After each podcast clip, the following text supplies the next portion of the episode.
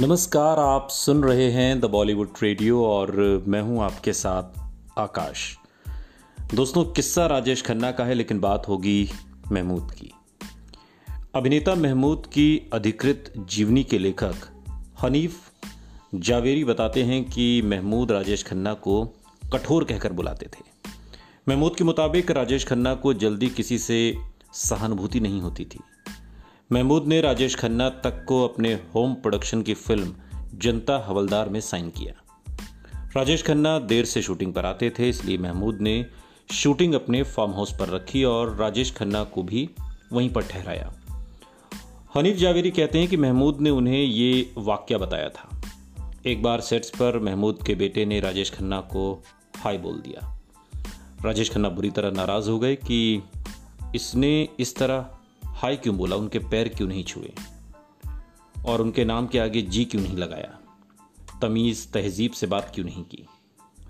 इस घटना के बाद उन्होंने महमूद को शूटिंग पर परेशान करना शुरू कर दिया। महमूद के मुताबिक उनको राजेश खन्ना को उठने के लिए दस बार उठाने जाना पड़ता। हालात बिगड़ गए और इस मुद्दे को लेकर महमूद और राजेश खन्ना के बीच बहस हो गई। और इसी दौरान गुस्से में महमूद ने राजेश खन्ना के गाल पर थप्पड़ रसीद कर दिया। हनीफ जावेरी बताते हैं कि महमूद का ये स्टेटमेंट है, मेरे पास। उन्होंने कहा कि मैंने उसको थप्पड़ मार दिया और कहा तो होगा सुपरस्टार अपने घर का। मैंने तेरे को पैसे दिए हैं और तुझे मेरी फ़िल्म पूरी करनी पड़ेगी।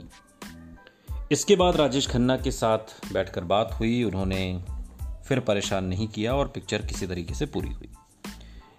वो दिन था, मैंने अपने कान पकड़ लिए कि मैं राजेश खन्ना के साथ कभी काम नहीं करूँगा। क्या ये घटना इस तरफ़ इशारा करती है कि राजेश खन्ना के प्रति लोगों का सम्मान कम होता जा रहा था? या फिर उनके स्टार वाले नखरे वाकई बर्दाश्त के हद पार कर गए थे? क्या उन्होंने अपने खास लोगों को इस तरह दूर करके अपने पतन की स्क्रिप्ट खुद लिखी थी? हनीफ जावेरी कहते हैं कि राजेश खन्ना को अच्छे रिलेशन बनाने नहीं आए। अब जितेंद्र को देखिए। वो बहुत अच्छे अभिनेता नहीं हैं, लेकिन उन्हें रिश्ते बनाने आते हैं और देखिए, वो कहाँ से कहाँ पहुँच गए। जितेंद्र साहब ने एक बार मुझे खुद बताया था कि जावेरी साहब मेरे को रोना नहीं आता था कैमरे के सामने। अगर रोने का सीन हो तो मैं चेहरे पर हाथ रख लेता हूँ। लेकिन राजेश खन्ना को रोना, हंसना, हंसाना, रोमांस करना और स्क्रीन पर अपनी अदाओं से सबका दिल जीतना अच्छी तरह आता था। लेकिन ऑफ़ स्क्रीन अपने यही जज्बात सही तरीके से दूसरों तक पहुंचाना वो शायद कभी सीख ही नहीं पाए। सुनते रहिए द बॉलीवुड रेडियो सुनता है सारा इंडिया।